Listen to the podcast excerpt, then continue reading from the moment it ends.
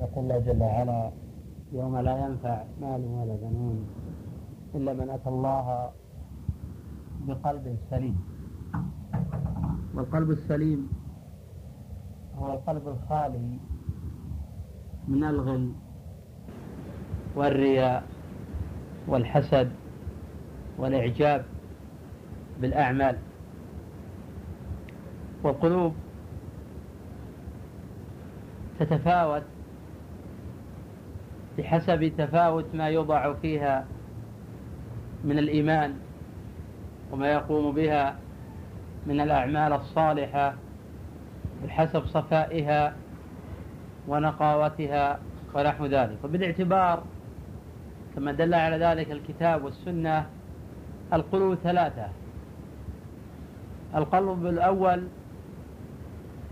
هو القلب السليم. الذي لا غل فيه ولا حسد ولا رياء ولا سمعة ولا إعجاب بالأعمال فهو يحمل الخير لكل المسلمين ولا يحقد ولا يحسد أحدا فضله الله عليه بعلم أو دين أو دنيا. وهذا هو المذكور في الآية السابقة. القلب الثاني. قلب أغلف. لا خير فيه. ولا يصدر عنه إلا الشر. وهذه قلوب الكفرة والمجرمين كما قال الله جل وعلا عنهم وقالوا قلوبنا غلف بل لعنهم الله بكفرهم. ومعنى قوله تعالى قلوبنا غلف أي لا تعي الخير ولا تقبله وهذه القلوب لا يصدر عنها إلا الشر. نسأل الله السلامة والعافية. القلب الثالث القلب الذي بين هذين القلبين. ليس قلب خيرا محضا ولا شرا محضا. فيعتبر هذا القلب مادتان مادة خير ومادة شر. فهو لما سبق منهما. يحمل اسم الإسلام في الجملة ولكن فيه من الرياء والحسد والغل وعدم الإخلاص ونحو ذلك. الفضائل تتفاوت بحسب ما يوضع في هذه القلوب وليست بكثرة الأعمال. فقد أخبر النبي صلى الله عليه وسلم عن الخوارج بأن الصحابة وهم الصحابة قال تحقرون صلاتكم مع صلاتهم. وصيامكم مع صيامهم. لكن يمرقون من الإسلام كما يمرق السهم من الرمية. وهذا الحديث متواتر عن النبي صلى الله عليه وسلم في من رواية عشرة من الصحابة فقط في الصحيحين. ناهيك عما جاء في غيرهما. ولهذا في صحيح مسلم من حديث العلاء بن عبد الرحمن بن يعقوب الحرقي مولاهم عن أبيه عن أبي هريرة رضي الله عنه أن النبي صلى الله عليه وسلم قال رب أشعث ذي طمرين وفي رواية أغبر ذي طمرين أي ثوبين خالقين لو أقسم على الله لأبره. أي لو قال أقسمت عليك يا ربي أن تفعل كذا لأبر الله جل وعلا يمينه وقسمه. مع أنه كما قال صلى الله عليه وسلم رب أشعث رواية أغبر ضي طمرين. مدفوع بالأبواب لا يوبه له لا شفاعة له ولا جاه له ولا قيمة له عند الرؤساء ولا عند الملوك ولا عند غيرهم. لكن له نفوذ وله قوة وله إيمان وله حظوة عند رب العالمين. ولهذا جاء في صحيح البخاري أيضا طريق عبد العزيز بن أبي حازم عن أبيه عن سهل بن سعد الساعدي رضي الله عنه. قال بينما نحن جلوس عند رسول الله صلى الله عليه وسلم اطلع علينا رجل. فقال النبي صلى الله عليه وسلم ما تقولون في هذا؟ قالوا هذا حري إن نكح أن ينكح وإن شفع أن يشفع وإن قال أن يستمع لقوله. فسكت النبي صلى الله عليه وسلم فمر رجل آخر فقال النبي صلى الله عليه وسلم ما تقولون في هذا؟ قالوا هذا حرير نكح لا ينكح وإن شفع ألا يشفع وإن قال ألا يستمع لقوله. فقال النبي صلى الله عليه وسلم هذا أي المحتقر المزدرى خير من ملء الأرض من مثل هذا. مع أن الميزان هنا ميزان الصحابة ليس ميزان المتأخرين الذين يزنون الأمور بالأهواء. هذا ميزان الصحابة حين قالوا هذا حري نكح ينكح وإن شفع يشفع وإن قال سمع قوله. والآخر قالوا في عكس. هذا ومع هذا يقول النبي صلى الله عليه وسلم مجيبا على حكم الصحابة لأنهم أقرب الناس إلى الحق وأقرب الناس إلى الصواب. هذا المحتقر مزدرى خير من ملء الأرض من مثل هذا. إذا لا عبرة بالظواهر.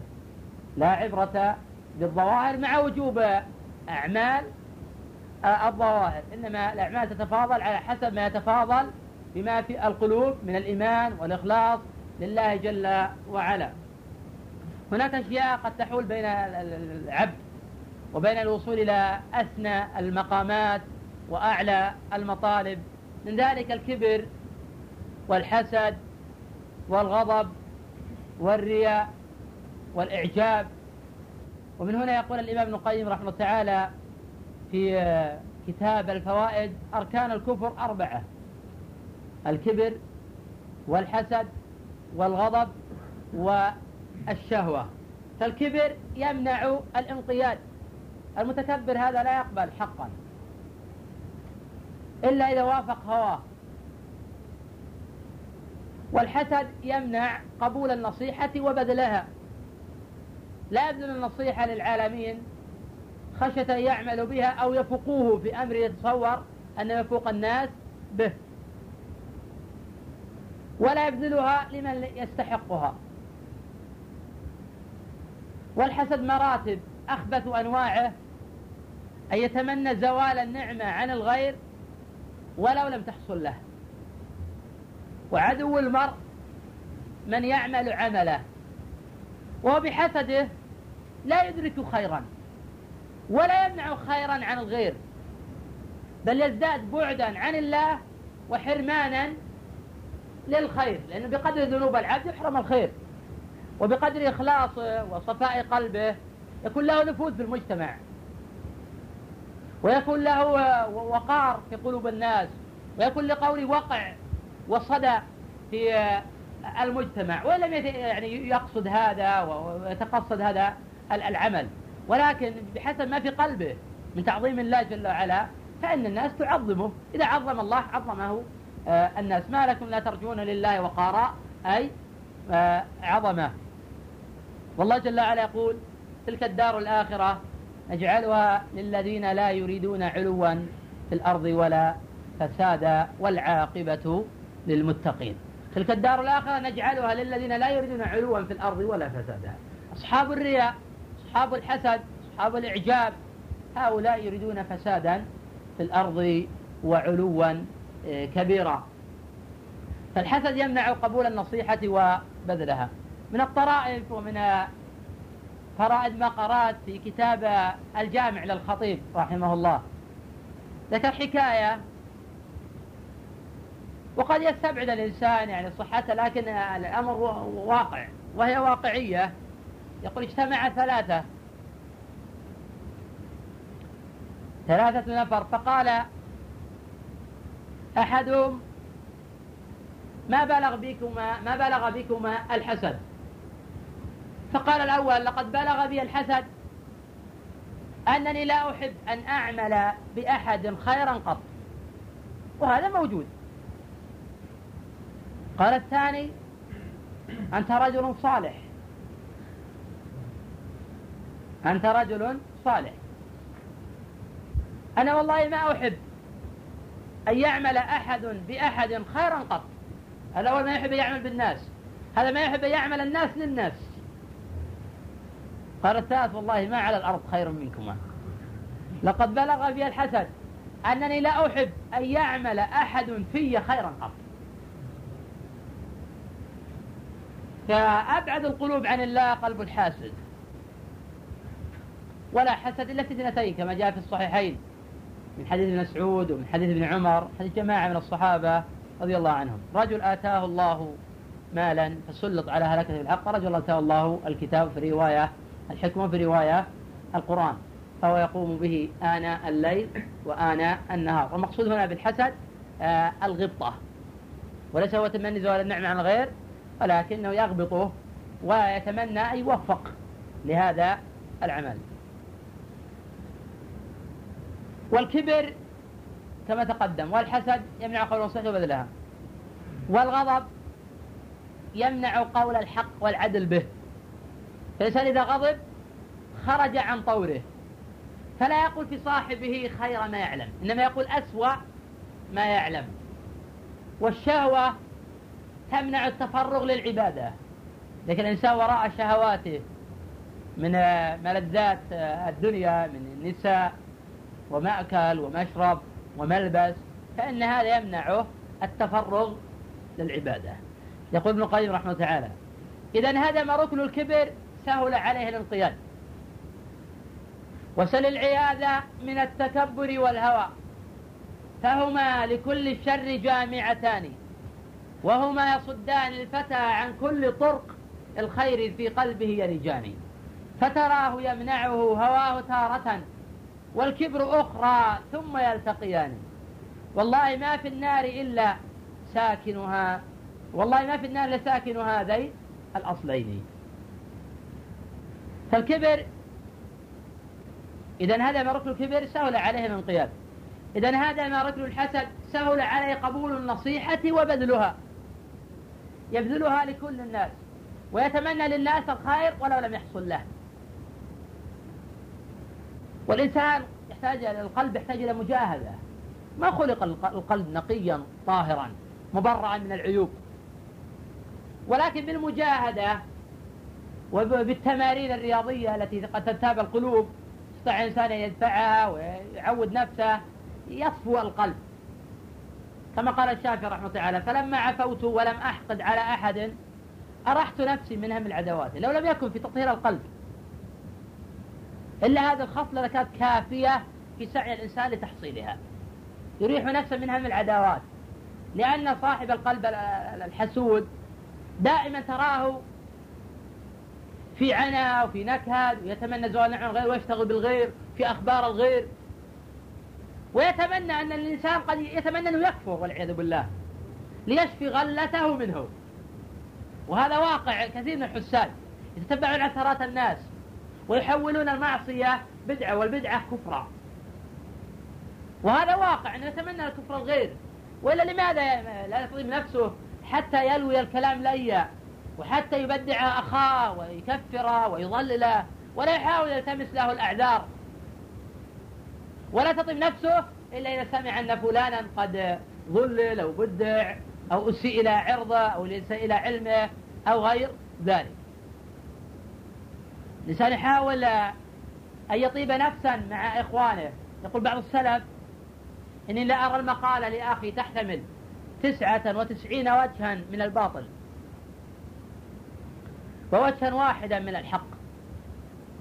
فلا تطيب نفسي حتى أحمل هذه العبارة على الوجه الحق. ونحن الآن نرى لإخواننا ولبعض العلماء ولبعض طلبة العلم من المقالات ما لا تحتمل سوى وجهين.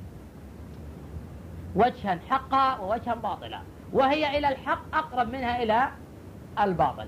ومع ذلك لا تطيب نفوسنا أو نفوس كثير منا إلا يحمل هذا الكلام على الباطل. ولا تطيب نفسه حتى يبدع ويقول في كفر قولان. هذا ينتج عن سوء مقصد. إذا ساء فعل المرء ساءت ظنونه كما قال المتنبي. وصدق ما يعتاده من توهمين بينما نرى أئمة الهدى ومصابيح الدجى الذين رفع الله مقامهم وأعلى شأنهم ترد عليهم العبارات التي تحتمل كما تقدم 99 وجها من الخطأ وفي احتمال صواب يقول يحتمل كذا. تأمل في رد ابن تيمية رحمه الله تعالى على الرافضي في كتابه المنهاج. يورد العبارة الواحدة التي يتبادر إلى أذهاننا لقصر علمنا آه إنها خطأ. ومع ذلك يقول يحتمل كذا ويحتمل كذا فإن كان يقصد كذا فهذا خطأ وإن كان يقصد كذا فهذا صواب وإن كان يقصد كذا فهذا مجمل يحتاج إلى آه تفصيل. والواحد منا لا لا يسلك هذا المسلك. ويتصور الإنسان أيضا أنه إذا سلك هذا المسلك أنا في غضاضة عليه؟ لا ما في غضاضة. إذا سلك هذا مسلك قال يحتمل كذا ولعل قصده كذا ما في غضاضة عليه. وتصور الآخر أنه إذا سلك مسلك الشدة أنه قوي في التوحيد قوي في الاعتقاد قوي في الدين له دين ما علم أنه جاهل. وقد أخلد إلى الأرض. وما علم أنه أجهل الجاهلين وأضل الضالين. ويتصور أنه من أعلم الناس وأفهمهم وأن بهذه الطريقة يحمي حمى التوحيد. وليس حمى التوحيد يحمى بالضلال والانحراف والغل وتحميل الألفاظ ما لا تحتمل. حمى التوحيد تحمى يحمى الحق ولا خوف على الحق من الضلال. إنما خوف على الحق من أصحاب الحق الذين يحملون الحق ولا دراية لهم. هنا نخاف على الحق. من هالمتطفلين على آه، العلم. لقد هزلت حتى بدا منه زال كلها وحتى سامها كل مفلس فالحق لا خوف على الإسلام يعلى ولا يعلو ولا يعلى. فلذلك بعض الناس يتخيل إليه أنه إذا ما حمل هذا الكلام ما لا يحتمل فأنه يهدم الدين يساء إلى الدين يساء إلى العلم. وفي هذه الطريقة يجني على العلم ويجني على الدين ويجني على نفسه ويعود الناس أيضا الغل والحسد والبغي والعدوان. وسوء الظن بالناس الذي هو من أكبر الكبائر. مع أن كلام المفترض أن نحسن الظن بجملة الناس. ولسنا ملزمين بإصدار الأحكام على الناس. بقدر ما نحن ملزمون بتوجيه الناس وتوعيتهم وبيان الحق من آه، الضلال. أما إصدار الحكم فقد لا يتأثر لكل شخص. قد أنا أنا ملزم أن أبين الحق من الضلال لكن لست ملزما أن أصدر الحكم مع حكم فلان أو علان. مع أن بعض العلماء يرى أن إصدار أحكام التكفير ترجع للقضاة. ترجع للقضاء لا ترجع لأحد الناس. والسبب في هذا أن القاضي هو الذي يستطيع أن يناقش ويلزم ويستطيع أن يقيم الحجة وليس معنى لقوة علمه أنه يعني لوحظ أن الناس من عصر الصحابة إلى عصرنا هذا أن الذين لا يتصدرون القضاء هم أعلم من يتصدرون آه القضاء. وهذا واضح جدا من التاريخ. لكن من باب أنه هو الذي يستطيع إصدار الحكم فكمفتي يستطيع أن يقول من قال كذا فهو كذا ومن يقول كذا. لكن من الذي يفرق بين النوع والعين؟ ومن الذي يقول تب إلى ربك هو القاضي. فله المرجعية في هذا. عموما القول للعلماء ويقول الحنابلة أيضا بالذات يقولون ما إصدار أحكام التكفير على الأعيان يرجع للقضاة لا لغيرهم ولا سيما في فترات فساد الزمان قد يقال بهذا القول ضرورة. يعني كل الناس الآن بدأ الأحكام. هذا كافر وهذا مسلم ويصنفون الناس بالباطل. عموما الكلام عن هذا الموضوع يطول. أرجع لكلام ابن القيم رحمه الله تعالى. والشهوة والغضب يقول يمنع فإذا هذا ركن الغضب سهل عليه العدل. وهذا ركن الشهوة سهل على التفرغ للعبادة. يقول ابن القيم ولا زوال الجبال من أماكنها أيسر.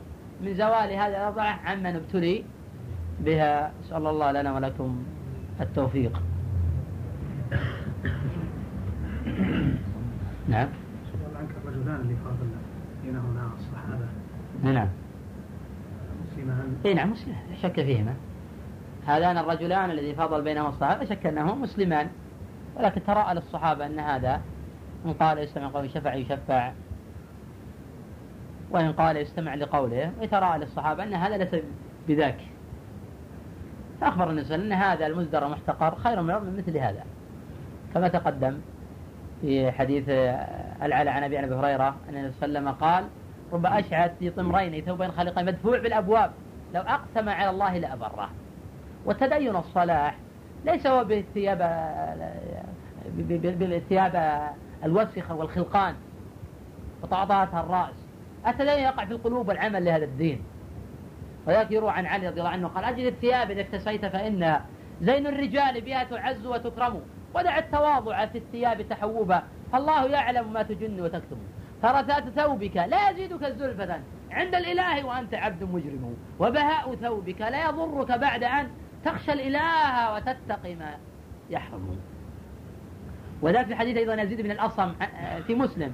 عن أبي هريرة يقول صلى الله عليه وسلم إن الله لا ينظر إلى صوركم ولا إلى أموالكم ولكن ينظر إلى قلوبكم وأعمالكم.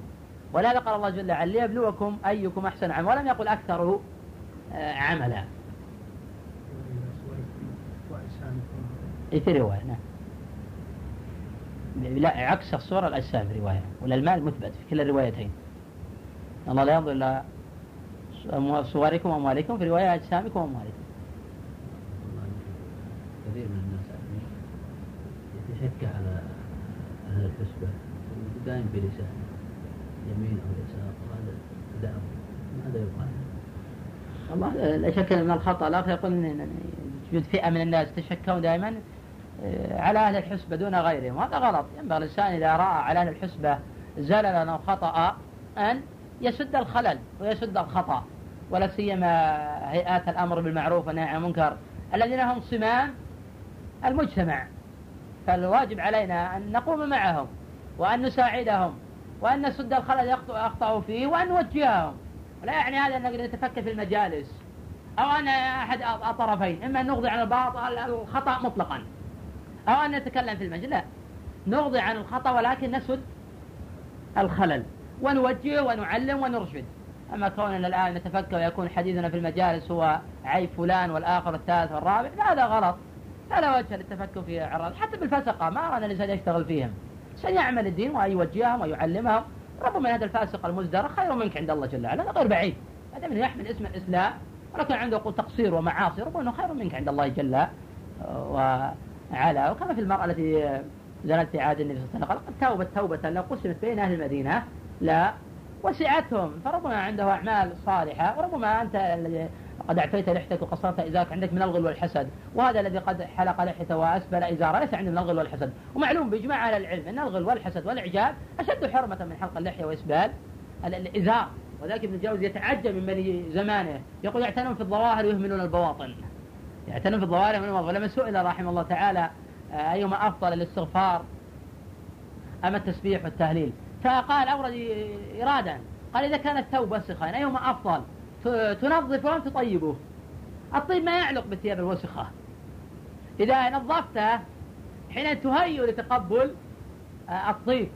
هكذا الآن حين تكون قلوبنا متلطخة بحثالة الرية والإعجاب. يبغى أن نطهرها ثم بعد ذلك نودع فيها من الخير. لكن إذا ودعنا فيها الخير مع تلطخها بذا ما يكون للخير وقع قوي ولا صفا ولا تحقيق لمقام آه، التوحيد ومعنى لا إله إلا الله. هل هناك ضابط في قضية الربح هو المكسب اللي يكون الله سلام الحنابلة نعم الحنابلة يحددون الربح بالثلث وعن الحنابلة قول أيضا يحددون الربح بالنصف وهذا اجتهاد من فقهاء الحنابلة والصحيح أن الربح لا يحدد بقدر.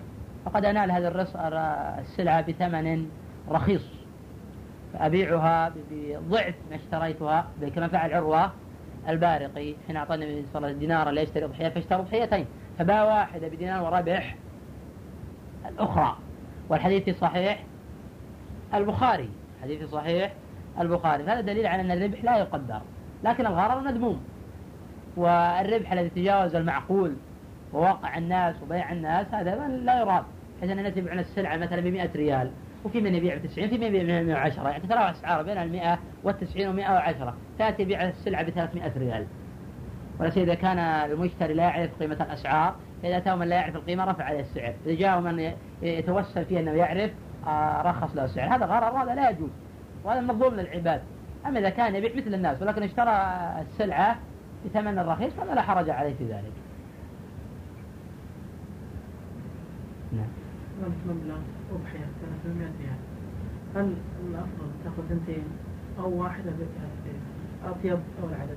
لا الأفضل الأطيب في الأضاحي لأن العدد غير مقصود. كما قال صلى الله عليه وسلم أغلاها ثمنا وأنفسها عند وهذا في الصحيح. ولا سيما الأضاحي لا يشرع فيها التعدد. مشروع أن الرجل يضحي بالشاة واحدة عنه وعن أهل بيته كما فعل الصحابة رضي الله عنهم. قال أبو أيوب الأنصاري ومن كبار أصحاب رسول الله صلى الله عليه وسلم كان الرجل منا في عهد النبي صلى الله عليه وسلم يضحي بالشاة الواحدة. عنه وعن أهل بيته. حتى تباهى الناس يحادث ويخاطب آه، متأخر الصحابة فأصبحوا كما ترى. فتقليل الأضحية مع طيبها وغلاء ثمنها أفضل من تكثير الضاحي نعم. لا الهدي يستحب فيه الاستكثار. الاستكثار مع الطيب والفضل. وبينتقي الإنسان آه، شيئا هزيلا. رخيصة. من الطرائف إن حضرنا بعض الأخوان في مزدلفة وهو أخطر يقول ذهبت للسوق وجدت حملة كاملة وسمى الحملة يقول يذبحون ما لا يتجاوز شهرين. طبعا اللي تحدث كان أصحاب الخبرة أصحاب الماشية بل منهم من أشهر الناس عندنا في هذا البلد بمعرفة الإبل والبقر والغنم والأسنان والعيوب ونحو ذلك. ودخل على حملة كاملة قد ذبحوا من الضأن ما لا يتجاوز شهرين. وهذا خطأ باتفاق الأئمة الأربعة بل ولا يجزي باتفاق الأئمة آه، الأربعة لأن الهدي يلحق بالأضاحي كما في الصحيح أن الإنسان ضحى عن نسائه بالبقر بمعنى أهدى. فدل هذا أن الأضاحي حكمها حكم أو حكم الهدي حكم حكم الأضاحي. ومع ذلك لا يتحرون إلا رخيص الثمن ب ريال 150 300 فليس يتحرى أغلى ثمن وأفضلها. أغلى الثمن بدون فضل وبدون طيب. لحم ليس مطلوبا لذاته.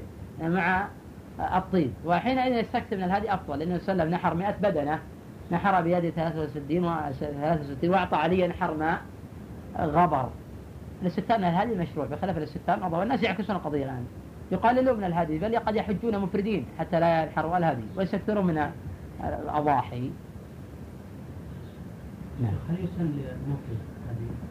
نعم يسن للمفرد بل يسن سوق الهدي مطلقا للحرم في العمرة. بل استحب غير واحد من أكابر العلماء أن يستحب سوق الهدي للعمرة ولو لم يحج أو يعتمر. تهديه إلى البيت مطلقا. وهذا ظاهر بعض النصوص كما في حديث عائشة في الصحيحين. قل أنا فتلته هدي قال الرسول صلى الله عليه وسلم لم يذكر معتمر في هذا. لكن طبعا الغنم هنا طبعا واضح جدا ليس في حج. لأن السلام أهدى في الحج الإبل وهنا ما ذكر في الحديث أنه يعتبر بعد ذلك. هذا واضح جدا أنه قد يستحب الإهداء مطلقا. فما بالك بالمفرد كان في حج. يستحب له نعم الإهداء. والاستكثار أيضا من ذلك لكن لا يجب عليه إجماعا. نعم. والله هو الظاهر نعم. هذا الظاهر نعم في حجة الوداع. لأن السلام حج ولا حجة واحدة. والإهداء هنا بمعنى آه هنا بمعنى الإهداء. نعم. لا ما هو واضح. هذا نساء السلام يحتجون إلا مع النبي صلى الله عليه وسلم. ما في دليل أنه قد حججنا مع أبي بكر ما في دليل على هذا. بعض الحملات يشترون أحواش كاملة يقطع رؤوسهم ويمشون والله هذا من الخطأ. الأفضل للإنسان أن يتولى هديه بنفسه وأن يأكل من الهدي وأن يطعم الفقراء. والمساكين وأهل العيلة أي الفقر. وإذا كان عاجزا عن ذلك يوكل غيره من أصحاب الخبرة والمعرفة الذي يتولون هذا الهدي ويسلمونه فيما بعد للمستحقين. أو على الأقل يعطي بعض الشركات الموثوق بها أو بعض المؤسسات الموثوق بها أو ينيب غيره من أهل العلم وأهل الفضل. ولا سيما المستدعى الخيري قد بذل جهودا واضحة في منى وفي مزدلفة وغير ذلك في تلقي اللحوم. الإنسان يعطي هذا الأمور قد يقول أنا ما أعرف وهذا واضح أن أكثر الناس لا يعرف هذا ولكن الأصل المفروض يبحث ويسأل ويطبق هدي النبي صلى الله عليه وسلم والسنة. وقد رأيت مجموعة كبيرة من طلبة العلم هم يتولون الهدي بأنفسهم ويطبخون ويوزعون والناس يتكاثرون على ذلك ويتنافسون على تلقي هذا اللحم بالقبول وأكله. وإذا وضع معه إدام من خبز ونحوه صار أعظم للأجر وأكثر ثوابا ونحو ذلك. الحج فرصة في الحقيقة لبذل الجهود في العبادات. وليس التكاسل بحيث الإنسان يبحث دائما عن رخصة وعن أشياء من هذا القبيل.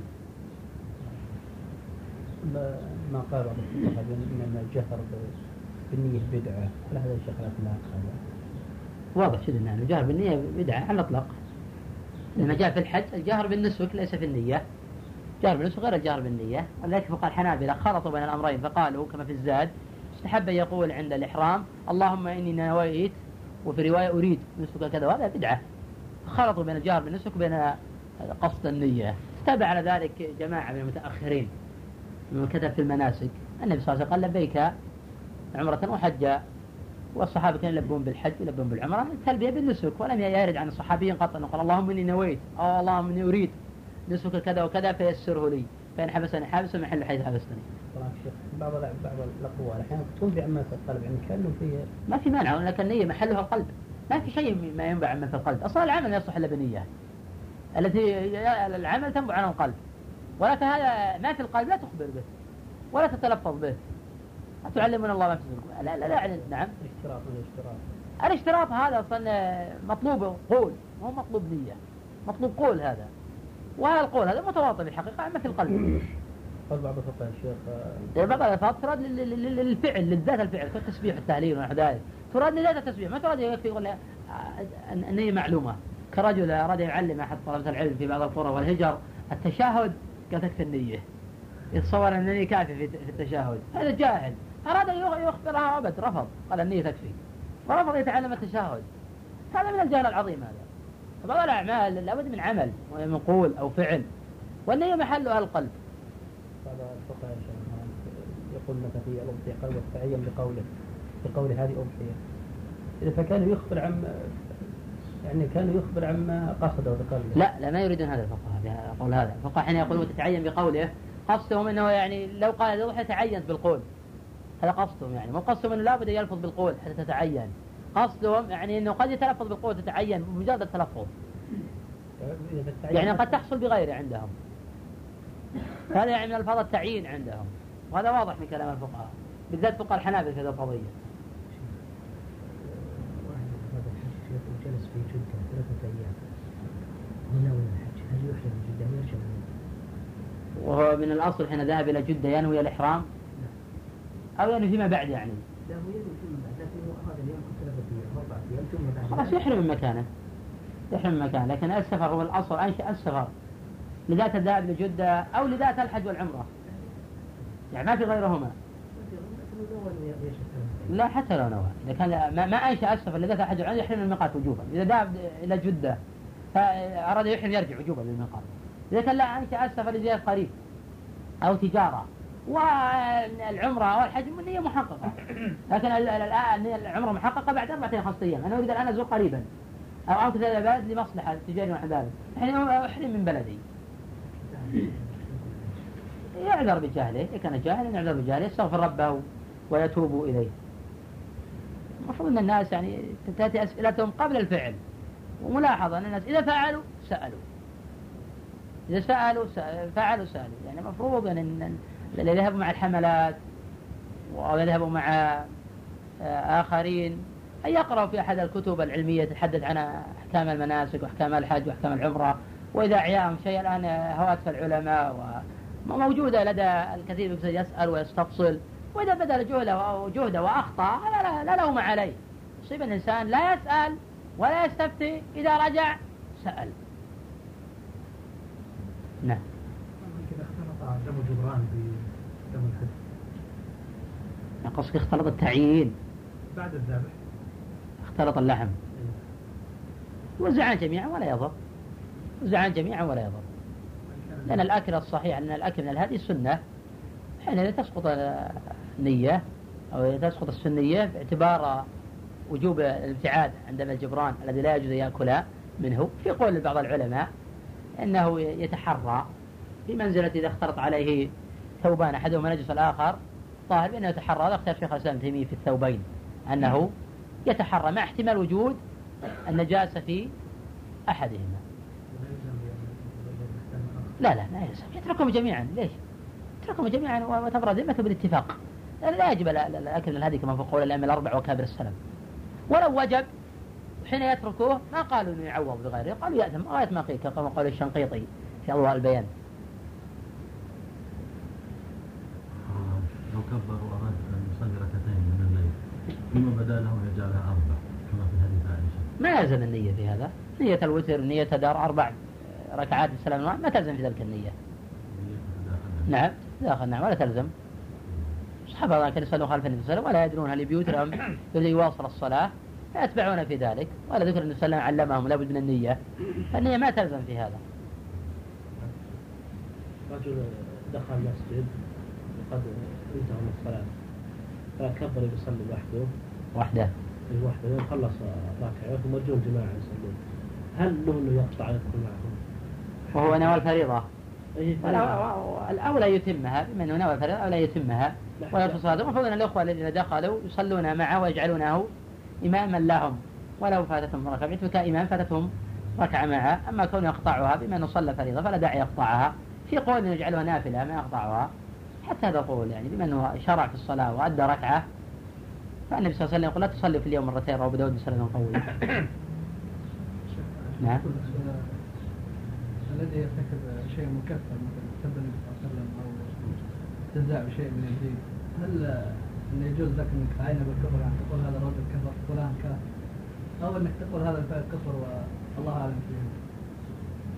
بالنسبة لسب الرسول صلى الله عليه وسلم أنا تحدثت عنه في في أمس كنت حاضرا أنت قلت أنه ما يعذر أحد بسب الرسول صلى الله عليه وسلم سبا صريحا. ولا يتصور وجود الجاهل.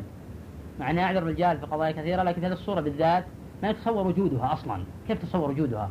ولا يمكن تخيلها في الذهن. شخص يسب سبا صريحا هذا لا ولا في أمم الكفر. حتى في أنظمة الغربية الآن وفي أنظمة الكفار وفي أمورهم آه، يستعبون سب الرجل للرجل. وفي نظامهم ممنوع. فكيف بمسلم يمكن يتصور يسب سبا صريحا ويعلم أنه سب ويسب صريح ولا جاهل ما هو الجاهل في هذا؟ وليس الصريح لا مجال فيه. قد غير الصريح. قد والله أنا ما ما أقصد السب بذلك أقصد التعظيم. لأنه غير صريح. أما الصريح ما يتصور وجوده. ما يتصور وجوده. الذي كذا قال ما راينا في القران هؤلاء. أرغب بطونا ولا أكذب ألسنا ولا أجبن عند آه، اللقاء. الله جل وعلا قال في القرآن. قل أبي الله وآياته ورسوله كنتم تستهزئون. لا تعتذروا قد كفرتم. وإن اعتذروا للنبي صلى الله عليه وسلم كنا نقطع بعناء الطريق. ما عذروا بذلك. والله جل أخبر أنهم كانوا مؤمنين من قبل. ثم كفروا بمثل هذا الكلام. هذا الأثر صحيح. رواه ابن جرير وغيره من طريق هشام بن سعد عن الزهري وإذا روى عن زيد بن أسلم وهشام عن زيد بن أسلم ثقة على الصحيح. عن ابن عمر. وقد صح البخاري رحمه الله تعالى هشام بن سعد كما في الصحيح في تصدق ويوكل بكل مال لا يروى. هذا من طريق هشام. صح البخاري. هذا دليل اعتبار روايته عن زيد بن آه، أسلم. فإذا ثبت آه، أنه كافر. التعيين يبقى على الاجتهاد في الباب. هل يصح إطلاق التعيين عليه فنعتقد أنه كافر. هل يعين بأنه كافر أم لا؟ طبعا ترتب على التعيين آه، قتله باعتبار أنه مرتد. كما في حديث عكرمة عن عباس البخاري من بدل دينه فاقتلوه. والأحكام لا يقيمها إلا الحاكم. ولو كان الحاكم ظالما ليس لأحد يقيم الأحكام دون الحاكم. لما يترتب على إقامة الأحكام دون الحاكم من الفساد العظيم في الأمة. بحيث أن هذا قد يوجد أربعة شهود. يقول ارتد عن الدين. حقق مع الشهود والله فعلا الرجل ارتد عن الدين. وكل شخص يبدأ يقيم الحدود يقول فلان قد يرتد عن الدين فلان قد يرتد عن الدين فلان قد يرتد عن الدين. فيحصل فساد عظيم في الأرض فإقامة الحدود للحاكم. لكن بالنسبة للاجتهاد في التعيين شيخ الإسلام رحمه تعالى نقل الاتفاق في المسائل المردنية. اتفق أهل السنة ولم يحكي خلافا عن المعتزلة أنهم يفرقون بين النوع وبين العين. بين النوع وبين العين. والحكم على آه نوع واضح انه كفر حتى كل الأعمال الكفرية حكم عليه كفر. حتى لو كان ليس جاهلا النوع لا شك أنه عمل كفري. لكن الحكم على العين هل يتأتى في سب الرسول صلى الله عليه وسلم؟ ولا محل تردد ونظر؟ أما بالنسبة للأمور الأخرى فنعم الإنسان لا, لا, لا يكفر شخصا حتى تقام الحجة عليه. لأن الله جل وعلا قال يشاقق الرسول من بعد ما تبين له الهدى. لكن لو نصحت فلانا فإن هذا كفر وأصر على ذلك من حقي أن أكفره بعينه. لأنه قد قامت عليه الحجة فلا عذر له سوى العناد. الله جل وعلا قال عن المعرضين والذين كفروا عما أنذروا معرضون. وقال الله جل وعلا ومن أظلم ممن ذكر بآيات ربه ثم أعرض عنها. شيخ بالنسبة للحجة هل أي واحد يقيمها مثلا؟ رأيت إنسان مرتكب مكفر ولا ممكن أحد يقيمها. قد يكون هذا ما يلقي لبالا يعني رجل له قدره له مكانته وعنده قدرة على إرادة الحجج والبراهين. ولا ابن تيمية على مكانته جلالة قدره وعظيم علمه حتى لا تكاد تكاد تقول ما يوجد أحد يعني يدانيه من بعد الصحابة رضي الله عنهم في العلم. ومع ذلك يعني يناظر الجهمية ويقيم الحجة عليهم ومع ذلك ما يكفرهم. يقول أنا لو قلت بقولكم لكفرت هل تصور يوجد شخص الآن بيقيم الحجة العقلية والنقلية مثل ابن تيمية؟ محال هذا في هذا العصر. ومع ذلك آه، ابن تيمية يقول أنا لو قلت بقولكم لكفرت لكنكم جهال. طيب إيش فائدة مناظرتك لهم؟ يتصور ابن تيمية عندهم شبهة إلى الآن ما زالت عنهم. مع إمامته جلالة قدره يقيم يناظر علماءهم أيضا ويقول الراوي وكان الخطاب لعلمائهم وقضاتهم وخطبائهم كان خطاب لهؤلاء ومع ذلك يناظرهم ولا يكفرهم. مع أن أئمة الجهمية الذين ينكرون علو على خلقه يقولون القرآن مخلوق وينفون أسماء الله والصفات ومع ذلك يقول قلت بقولكم لكفر إيه، معلوم أنه لا تأتى لكل أحد إقامة الحجة. ثم الحجة قد تكون قوية قد تكون ضعيفة عند الرجل قد يكون الرجل عالما. لكن ما عنده قدرة على المناظرة ولا عنده قدرة على إقامة الحجة. ولكن ابن تيميه يرى إن من اصول إقا- المناظرة يكون سريع الاستحضار سريع البديل سريع إقامة الحجة. وقد يكون الإنسان عارا على أهل السنة وهو عنده علم. حين المناظرة حين المجادلة ما عنده قد عق- يعني إقامة الحجة العقلية التي يقتنع بها الخصم ويسكت الخصم ولا يتكلم بعد ذلك. ذلك الشافعي حين حفصا الفرد أقام على الحجة وبين له سكت الحر- حفص الفرد ولم يكن عنده قدرة على مناظرة الشافعي. فحينئذ إذا القمه حجرا واقام عليه الحجه هنا يبقى الحكم. أما كل شخص يقيم الحجه يأتي شخص مثلا غير معروف وليس عنده علم واضح ويريد أن يقيم الحجة مثلا على من يطوف حول القبور. ومن يطوف حول القبور يقتدي بعلماء في عصره. في من العلماء المشهورين ممن هو قد يكون له يعني بصمة واضحة في المجتمع كشهرة لا كعلم رأسه كعقيدة. يدرس في مسجد في قبر ويرى الناس يطوفون حول القبور ولا ينكر عليهم. هذا طبعا ضلال وانحراف عظيم جدا لا لا واضح جدا. لا من المعلم ولا من هؤلاء. لكن يأتي شخص غير معروف ويريد يقارن نفسه بشهرة هذا يقول أنا قمت الحجة. طيب هؤلاء يقتدون بهذا. وقد يلبس عليهم يقول الله يقول يا الذين اتقوا الله واتقوا الوسيلة. هذه هي الوسيلة. كما هي شبهة ابن جرجيس وأشباهه. يقول هذه الوسيلة. فيأتي شخص غير معروف يريد يقيم الحجة بمنزلة هذا قال ما يتأتى هذا لكن صار له علم ووضوح وقام أمامه وقد ألقم الحجة حتى شيخهم هذا الملبس. وسقط بأيديهم حينئذ ما عندهم قدرة لأن الحق دائما يفرض نفسه. لكن الشأن في من يحمل هذا الحق ومدى قدرته على إيصال الحق للناس؟ كما قال ابن تيمية يقول ما كل شخص يحمل الحق يستطيع أن يوصله وما كل شخص يستطيع أن يوصله يستطيع أن يصوغ صياغة واضحة وما كل شخص يستطيع أن يصوغ صياغة واضحة أن يستطيع أن يأتي على الناس بما يفهمون ويعون. هذا هذا إشارة إلى ابن القيم رحمة الله في مدارج السالكين.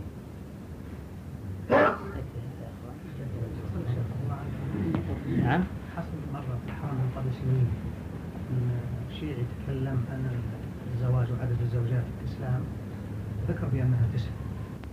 وقع في الغلط في حتى الشوكاني رحمه الله المسألة. وفي بعض منسوبين للسنة في هذا العصر من لقيتهم ناقشتهم هذه القضية يقعون في الغلط فيها مع أنه في أثر عن عباس في البخاري أنه ذكر هذه المسألة وقال لا للرجل يتزوج بأكثر من أربع والسادة صحيح لابن عباس ولا يعلم له مخالف. هذا واضح جدا هذا من إجماع المنقول.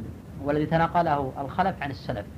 وثبوت عن ابن عباس دون مخالف هذا صريح قطعي.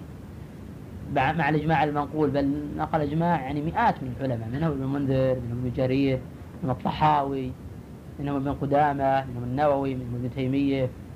منهم جمع غفير نقل إجماع. يتواطى هذا مع قول ابن عباس مع عمل الخلف عن السلف.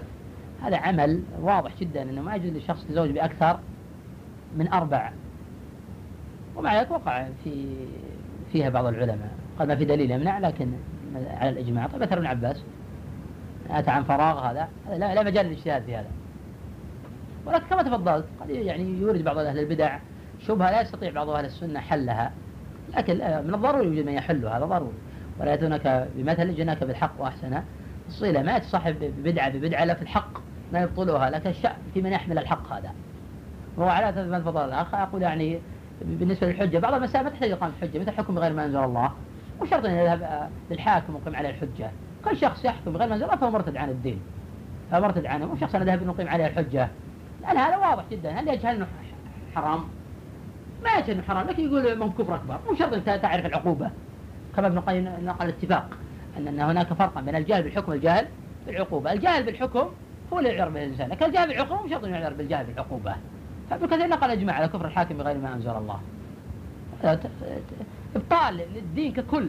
إذا كان الصحابة مجمعين كما نقل إجماع إسحاق على كفر من ترك صلاة واحدة فكيف لا يجمع الصحابة على كفر من نحى الدين كله؟ ويبقى الناس بدون دين بشرائع اليهود والنصارى وراء العلمانيين. عوام اليهود والنصارى مثل عوام الرافضة يمكن يحكم عليه بأنه عامي. خلاص تعلم. وفرقت بين منسوبين للإسلام ومنسوبين لغيرهم. اليهود والنصارى في في أحكام الدنيا يجرى عليه أحكام الكفر. ولا أعلم خلاف ذلك إلا ما حكى ابن القيم في أحكام الذمه، ابن القيم في أحكام الذمه يرى أن الجاهل من اليهود والنصارى ما يكفر به ما يحكم عليه بالكفر إنما يوكل أمره إلى الله حتى في أحكام الدنيا ابن القيم.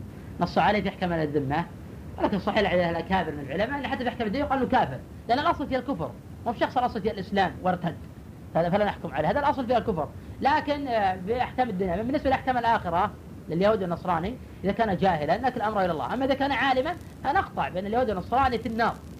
كما قال صلى الله عليه وسلم لا يسمع بأحد من لا يهودي ولا نصراني. ثم لم يؤمن رسول بالله كم أصحاب النار. أما من يحمل اسم الإسلام وينطق بالشهادة كالرافضة وغيرهم في الجملة ثم تعلم في هذه المدارس هذا قامت عليه الحجة ومن كان في بعض البلاد وخفي عليه العلم أو كانت مدارسهم ما تقيم العلم ولا عندهم عناية بالعلم الشرعية هذا ينظر في وضع كل بلد ينظر في وضعه. هل هو ممن يعني فاهم الحجة أم أنه ما يعرف شيئا؟ ولا يعرف أن هذا هو آه هذا حق بل ما هو عليه يعرف يعتقد هو الحق.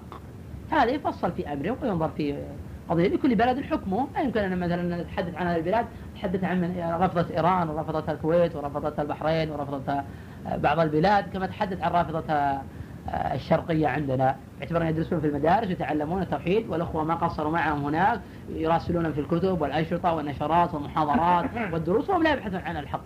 فقد يختلف هذا عن وضع بعض الرافضة في بعض المناطق. وأنا قلت كما سبق ليس الشأن يا أخوان في إصدار الأحكام على الناس. بقدر ما هو الشأن إقامة الحجة على يعني أنا ما أنتفع قول كفر أو لم يكفر لكن أنتفع بإقامة الحجة عليه وبيان الحق له. هذا أمر إلى الله جل وعلا. قد أنا أفصل الحكم بينه كافر وفي علم الله ليس بكافر. وقد يكون العكس أجتهد فيه. لكن ألمهم أن نبين للناس أرى بعض طلبة العلم بعض الناس يحرص دائما إذا سمع شيئا في الصحف هل هو كافر؟ كافر. دائما يسأل عن كفر ثم ماذا تستفيد أنت؟ أستفيد هل هذا كفر ولا لا؟ اسأل عن هذا.